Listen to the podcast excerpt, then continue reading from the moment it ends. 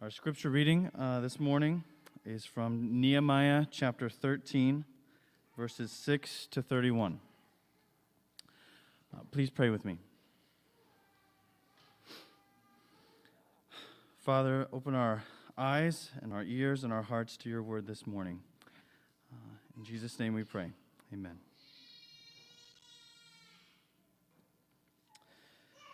But while all this was going on, I was not in Jerusalem, for in the thirty second year of Artaxerxes, king of Babylon, I had returned to the king. Sometime later, I asked his permission and came back to Jerusalem. Here I learned about the evil thing Eliashib had done in providing Tobiah a room in the courts of the house of God.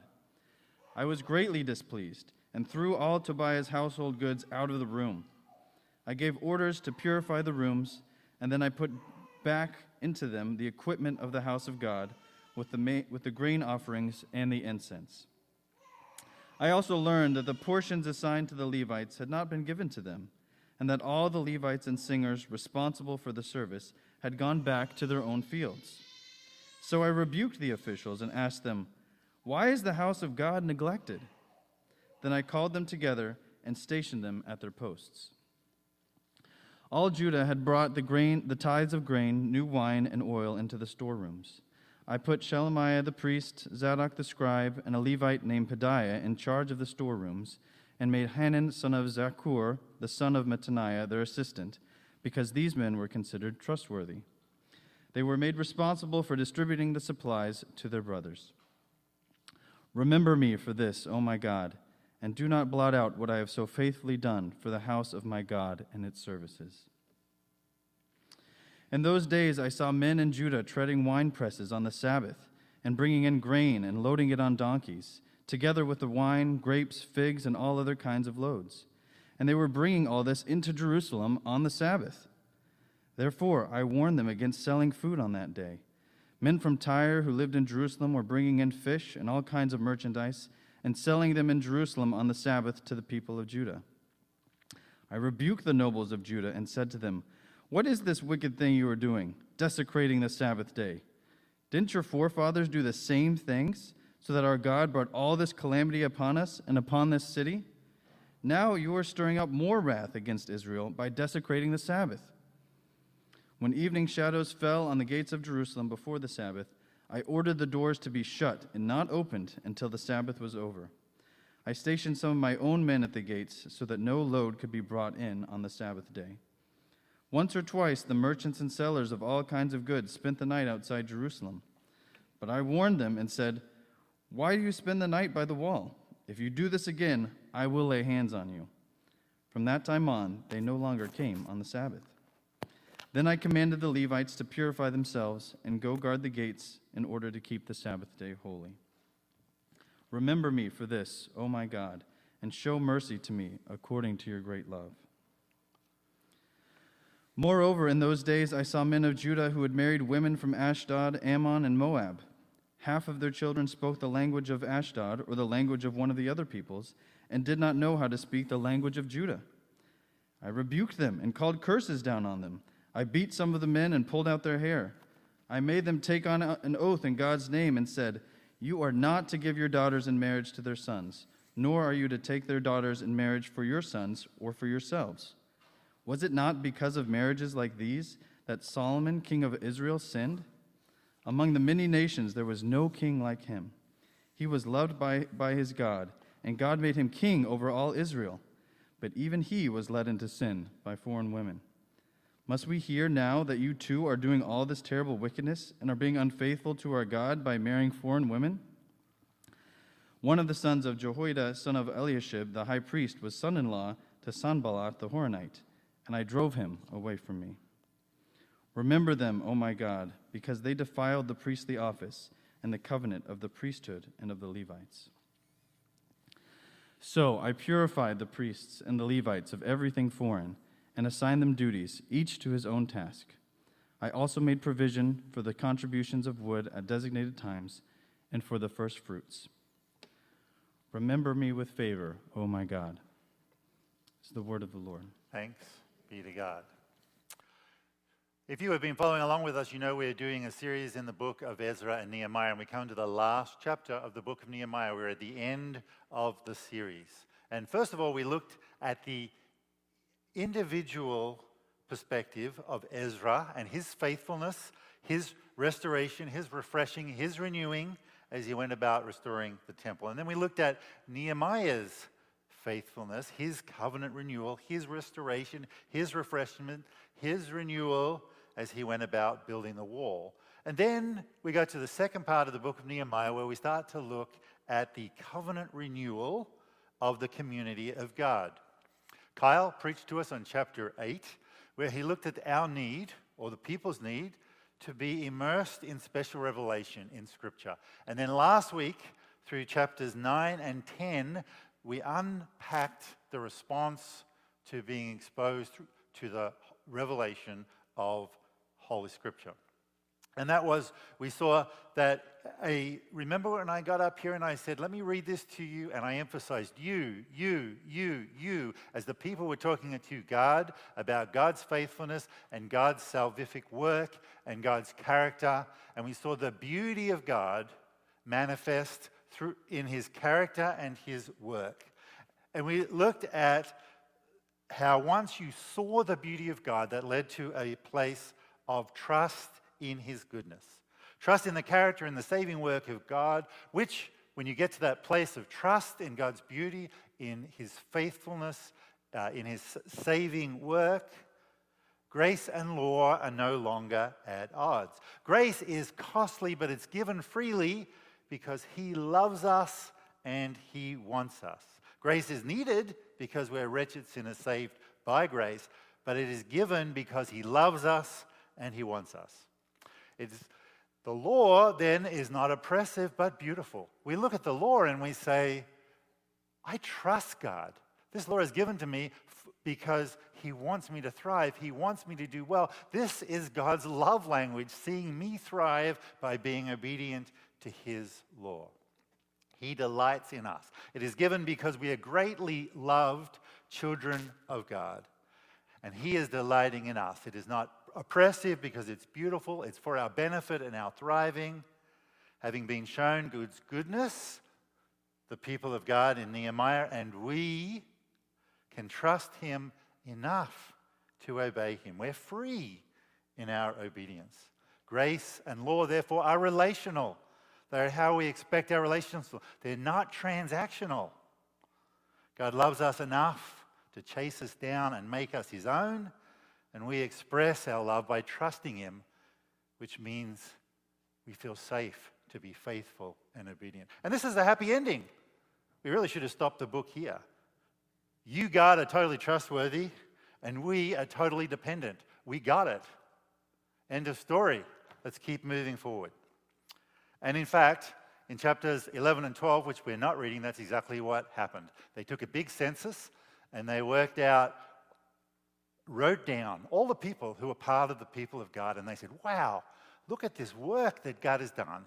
And then they had this huge dedication service. They got two choirs. One walked on one side of the wall, one walked on the other side. They met at the temple. They had a great celebratory uh, feast and worship uh, encounter. And in fact, in verse 43 of chapter 12, it's described as being so loud that it could be heard far away from Jerusalem. Great joy. We should have finished the series there. A happy ending. Our heroes, Nehemiah and Ezra, had succeeded. The temple and the walls and the people, all restored, all refreshed, all renewed. Then we get to chapter 13, which we read today. One of the great anticlimaxes in Scripture. How quickly things turn bad, how quickly things unravel.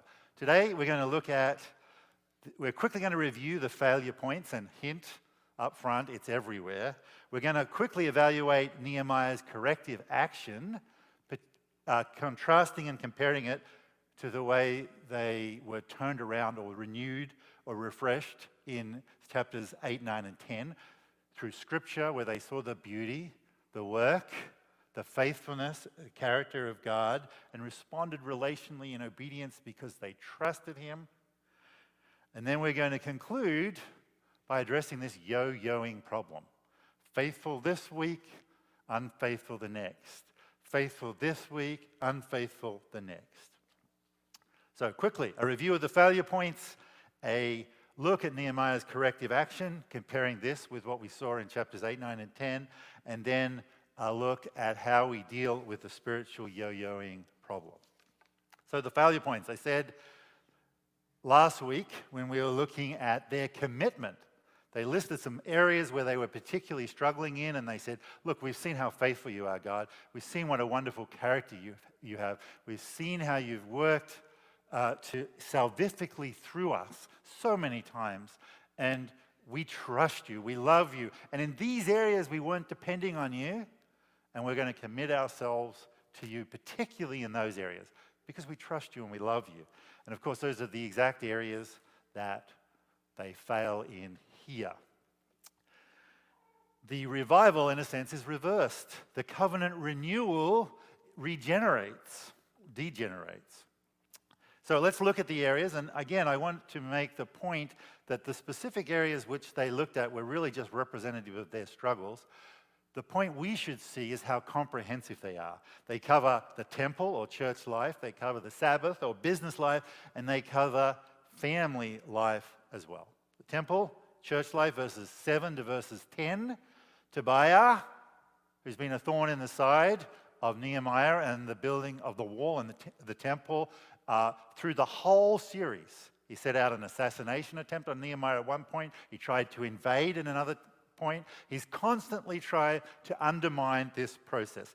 Tobiah, a thorn in the side of Israel and a thorn in the side of Nehemiah, is now living in the temple. He's moved in. He set up residence in the temple, and not just anywhere in the temple. He set up residence in the rooms which are used for the storage place of the tithes and offerings which are used to pay the Levites who run the temple. So there's no one giving money because there's no room to store the money, which means that the Levites have said, well, we've got to make a living somehow. So they've gone off to the fields. Temple life has shut down effectively. The temple complex has turned into an apartment complex. The enemy of God is living in the house of God with the permission of the high priest of God. abuse of money, of power, of politics in the church. Aren't we lucky that's not a problem that happens today? Sabbath or business life in verses 15 to 18. They were trading on the Sabbath. They were making and trading goods on the Sabbath. They were opening their markets to foreigners on the Sabbath. Now, you have to understand the heart issue that's going on here in the Old Testament, when God takes all of humanity and from that carves out a small group of people with Abraham to be the people of God, to make into a people of God, he gives them the covenant sign of circumcision. Now, that sign of circumcision is now, as we experience today in our service, uh, in the new covenant, is baptism. The Sabbath is actually the covenant sign of the Mosaic covenant. See, they were brought out of slavery. And the Sabbath represents the fact that they no longer have to work seven days a week in slavery.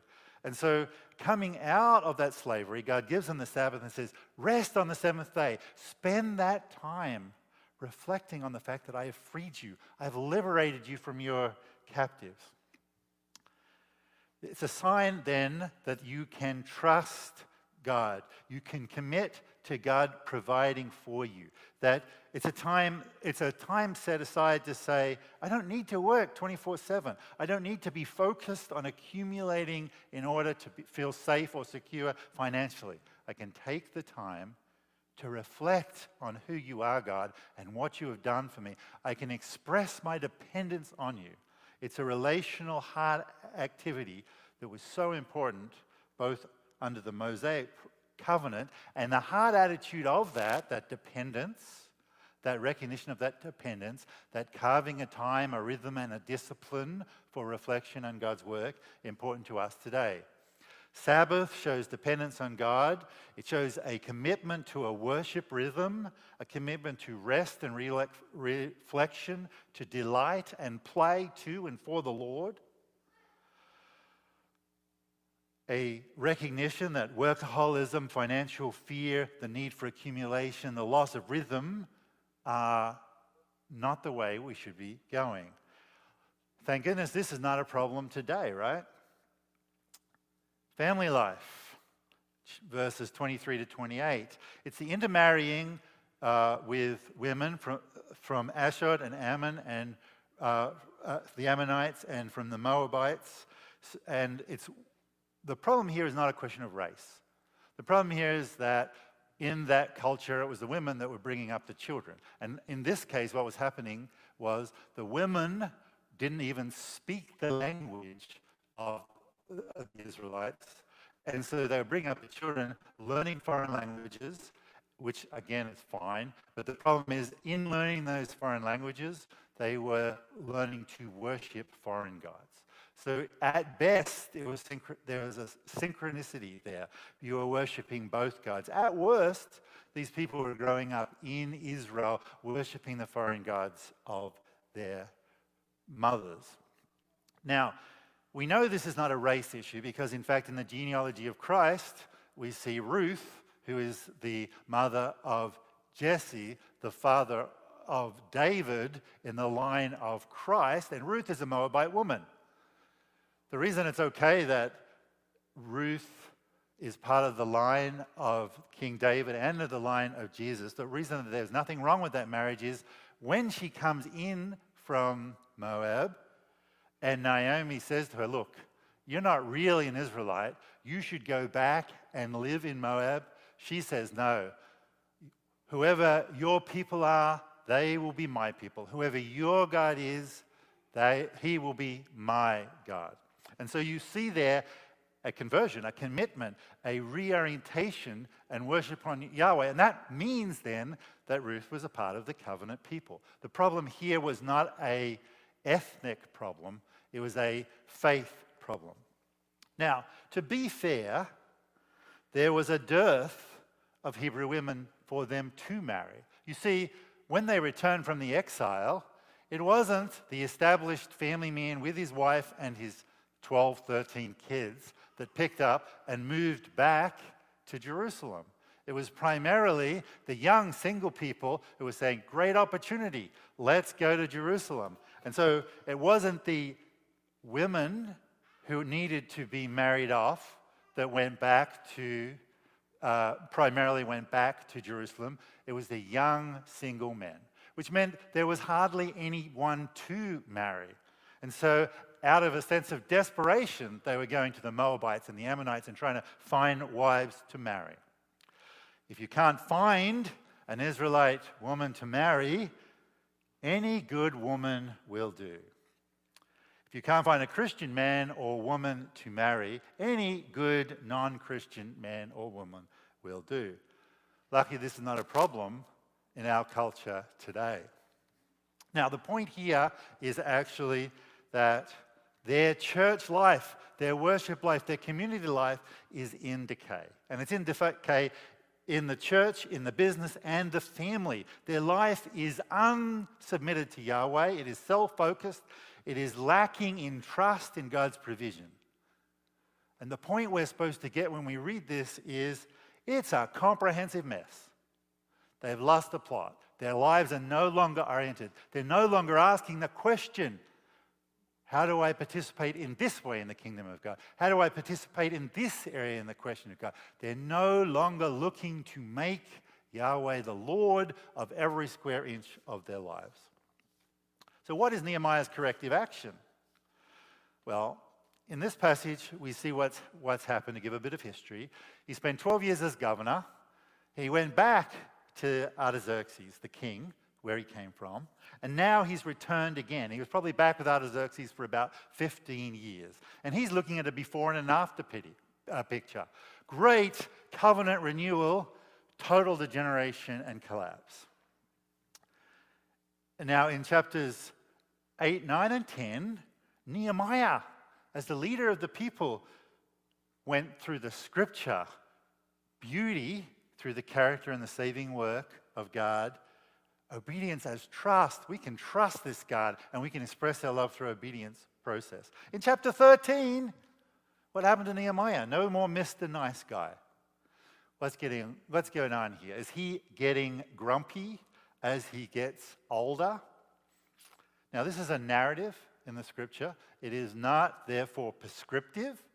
And we need to read through this and ask ourselves is this right or is this wrong? What part of this is consistent with the broader picture that we find in Scripture? So let's take each incident one at a time. First of all, that church life problem where the high priest had rented out the temple to the enemy of God's people and to Nehemiah, and uh, the Levites had disappeared, and temple life had basically shut down. So, what does he do? He comes and he uses his authority to kick Tobiah out of the temple. Pick up your suitcases, get out. Your lease is up, leave. And he goes back in there and he prepares that spaces for the tithes. And he regathers the Levites and he restores the temple to worship and he reinstitutes the process of tithing to pay for that. He uses his authority to address the abuse of power by the high priest and his tenant. Now, this is work that everyone should be doing.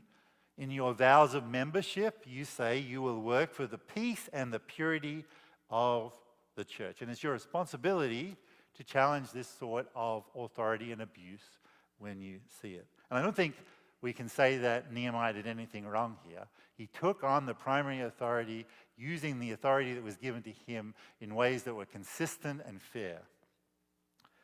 So then we look at his response to the business life, the Sabbath issue in verses 18 to 32. He starts by warning them of God's wrath. He locks the gates, he puts guards in place, and he threatens to arrest violators. Threats and, confer- uh, and coercion to comply with God's law. If you don't obey God, you'll have to deal with him, and if you don't obey God, you'll have to deal with me too. In the church context, you can come down heavily.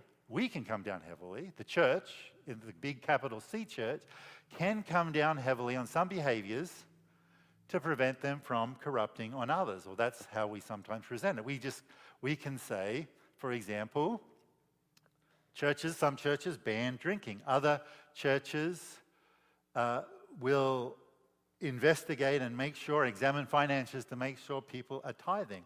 Further churches will take attendance and rebuke people when they don't attend. So, not getting drunk, tithing, gathering together for communal worship are all faithful and good things.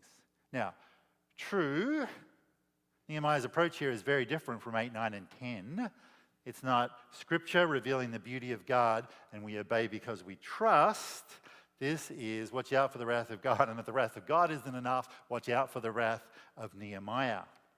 Now, even if this coercive behavior produces the behaviors that we want to see, it's beginning to set up the false dichotomy between law and grace, even for the obedient.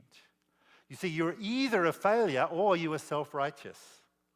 Is faith here a relational response to beauty because we've suddenly realized who God is and how we can trust Him?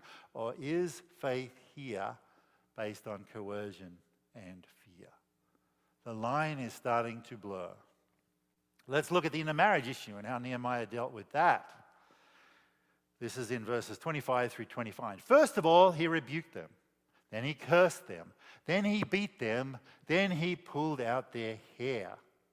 And then he got around to threatening them with God's wrath. If you don't obey God, you'll need to deal with me. Oh, oh, actually, and you also have to deal with God. I forgot that. If you don't obey God, you'll have to deal with me.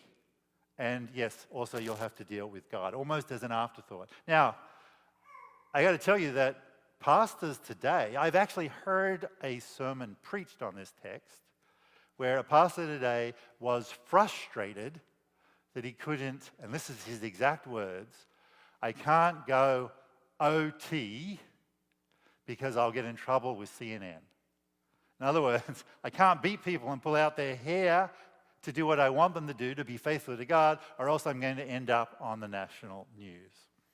So this is not completely unique, I don't think, in today's context. Now, we're supposed to see this as too much. You know, even Ezra didn't pull out their hair, he pulled out his own hair in this context. And I'll ask Kyle, as you come alongside people and encourage people, as you want to point them to the Lord, do you pull out the manual as a pastor and you say, oh, this is the time where I start beating people and pulling out their hair? right. And I looked in our diaconate manual. How does our diaconate come alongside and care for? How do they bless and encourage people to love and serve the Lord? And first thing it says in the diaconate manual is get a good grip, pull hard, punch firmly. Of course, we don't think this is the right thing to do. And we're not supposed to make excuses for Nehemiah's behavior here. This is hyperbolic legalism, and it's in direct contrast to what we see in chapters 8, 9, and 10. Now, why has this happened? It'd be tempting to say, be tempting to go the simple route here and just say, oh, he's smugly self righteous. Notice how he goes through this and says, Remember me, God, remember me, God, remember me, God, after all of these little corrective actions. But I don't, it may be that, but I don't think that's what's going on there. I think this is the cry of the faithful who aren't seeing the fruit that they're hoping to see. And that frustration is look, I've been faithful, God. Remember me in my faithfulness, even if this is all falling apart. It could be that he's consumed with his legacy. What are people going to think about me, Nehemiah? But I don't think that's the case here either. I think he's a flawed hero, desperate to see Judah re- uh, renewed and revitalized. He's just going expedient rather than pastoral. Now, the diagnosis here, remember last week, I said, let's read through chapter 9 together. You, you, you, you, God, you, God, your faithfulness, your salvific acts, your character. So many yous. That text is basically made up of you got of this, you got of that, you got of this. I won't do it again in this chapter, but the dominant word, the most occurring word in this chapter is the word I.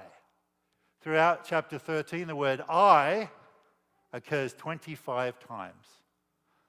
Almost the same ratio as the word you, talking about God, appears in chapter 9. Nehemiah is looking to himself as an expedient solution rather than himself trusting in the beauty of God. And there's a great danger, a great danger of pastors and church leaders to move into this place. We just want to see people doing the right thing.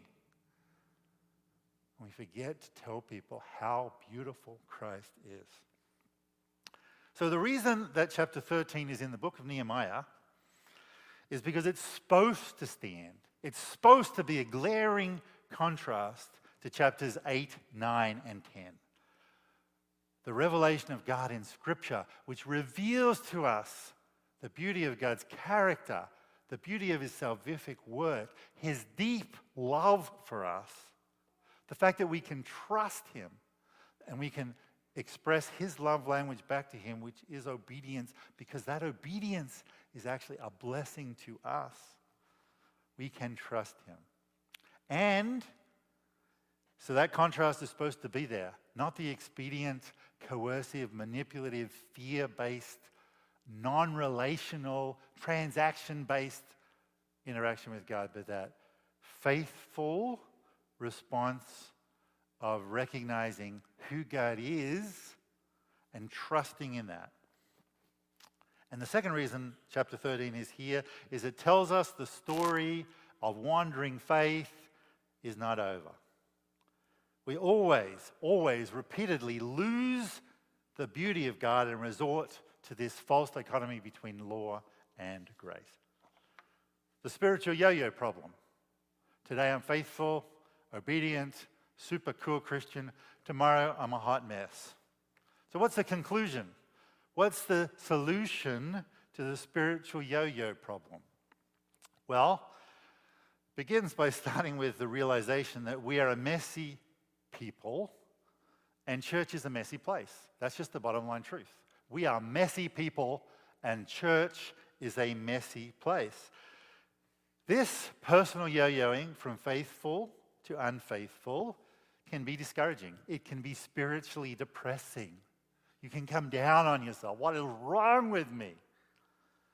Watching others yo yo from faithful to unfaithful is hard, particularly if you have some of your own identity invested in whether they, if, whether they do that, particularly if you love them, particularly if you want to see them thrive. It's very easy to want to beat them and pull out their hair and tell them how great God is. This yo yoing idea, however, is just that it's an idea, it's our experience of our own faithfulness, or it's our judgment of others' faithfulness. But it's not God's experience or God's judgment of others or of us. See, we are both always loved children and always wretched sinners. On our best days and our worst days, we are both loved children and wretched sinners. Now, we may think we are yo yoing between faithful and unfaithful, between loved child and wretched sinner. That's our emotional experience, that's our judgment of other people's. But the diagnosis here is the I problem. See, we're defining ourselves by what we are or are not doing. We need the you cure. You are beautiful. Your character and your saving work. What we learn from our baptism, what we saw this morning, is that it is God's work, not our work, and we need to stop and rest and trust in that. Now, there is a clue what went wrong for Nehemiah as a pastor or a leader of the people, and it's in verse 6. Let me read it to you. But while all this was going on, I was not in Jerusalem. Now, this is not Nehemiah's fault. He had to go back. It is a big indictment of every other Christian leader that was in Jerusalem and should have been doing what uh, Nehemiah should have been doing. He was not able to journey with them he was not able to do life on life with them. We need to journey with each other and give each other space to grow and see God's beauty. You see, covenant renewal isn't this one wonderful event that happens periodically. We have this great big party and then everything is okay. Covenant renewal is a daily, ongoing process that comes when we constantly point one another, each other, to Christ, where we journey with each other, both as loved children and wretched sinners, rather than judging ourselves or each other as either loved children or wretched sinners. And that's what you need to take away from this series. Covenant renewal is not constantly trying to find the space between law and grace. Am I loved or am I wretched? It's to find peace with the reality that it is all God's work, and that we sit as wretched sinners and love, uh, loved children before Him, and that we are to come alongside each other daily in the process of covenant renewal, pointing each other as community to Christ. Again, I'll read the same verse, which I think sums this up in a New Testament context from Ephesians 5 to finish this sermon and this series. Be filled with the Spirit, speaking to one another with psalms and hymns and songs from the Spirit. Sing and make music from your heart to the Lord, always giving thanks to God the Father for everything in the name of our Lord Jesus Christ. Submit to one another out of reverence for Christ. Covenant renewal the place we want to be all the time. Let's pray. Lord God and Heavenly Father, we thank you for this series. We thank you for this faithful, heroic character of Nehemiah and of Ezra. We thank you the reminder that we too so easily move to expediency. We thank you that it is not the work of Nehemiah or us, whether we are leaders or not, that make the difference. It is your work, it is your faithfulness, it is your beauty which transforms. Your spirit revealing you in Scripture. Help us to be a people who practice the discipline of covenant renewal in community with each other. Help us take away this as the charge from this series. We ask these things in Jesus' name. Amen.